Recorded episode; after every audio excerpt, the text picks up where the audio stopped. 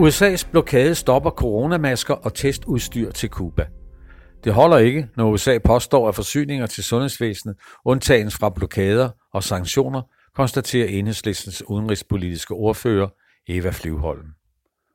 Mens Danmark har modtaget en sending masker, testudstyr og andre materialer fra kinesiske Jack Ma til brug i kampen mod covid-19, så en tilsvarende donation til Cuba blev stoppet på grund af USA's blokade mod Cuba. Jack Ma yder hjælp til rigtig mange lande, både rige og fattige lande.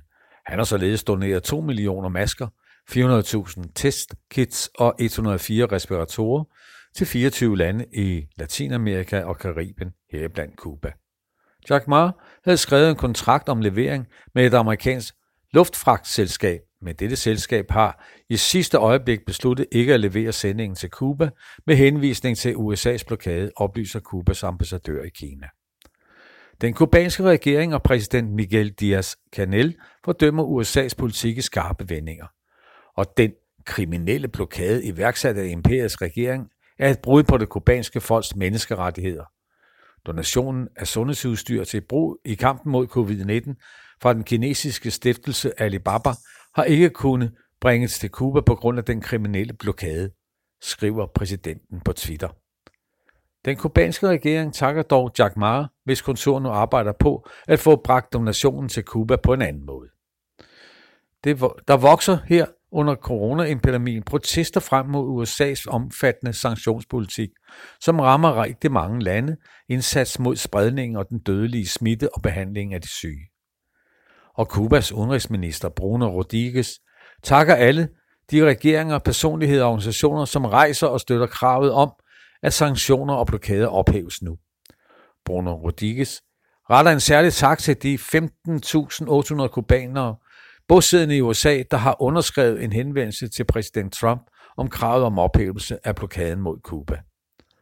Spørgsmålet blev onsdag i denne uge rejst på Udenrigspolitisk Nævns møde af Eva Flyvholm fra Enhedslisten. Hun havde nu specielt fokus på sanktioner mod Iran. Citat, Iran er et af de lande, der er allerhårdest ramt af corona, og alligevel har USA indført nye sanktioner, som rammer civilbefolkningen hårdt og gør det svært at skaffe medicin og udstyr til coronabekæmpelse. Det er dybt uanstændigt og udsætter os alle sammen for en større risiko for smittespredning, påpeger Eva Flyvholm. Citat. Vi opfordrer ministeren til at lægge pres på USA for at få ophævet sanktioner og sikre, at lande kan få de nødvendige forsyninger, siger hun til arbejderen. I samme forbindelse understreger hun, at EU bør ophæve det vedtagende forbud mod eksport af værnemidler.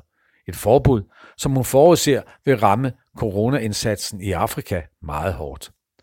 Eva Flyholm kan dog ikke løfte sløret for, hvad udenrigsminister Jeppe Kofod svarede på enhedslisten ønske om at lægge pres på USA. Derfor har arbejderen spurgt i Udenrigsministeriet, der ikke har nået at svare på spørgsmålet inden publiceringen af denne artikel. Danske og europæiske medier har været tavse om, at donationen fra Jack Ma til Cuba er blevet stoppet af USA's blokade mod Cuba. Eva Flyholm kendte der heller ikke til den konkrete historie, men enhedslistens medlem af Udenrigspolitisk Nævn påpeger, at eksemplet viser, at der ikke er hold i USA's og den amerikanske ambassades påstande om, at USA undtager forsyninger til sundhedsvæsenet fra sine sanktioner. Desuden peger hun på, at sanktionerne, som har udmarvet et lands økonomi, naturligvis også svækker hospitaler og sundhedsvæsen.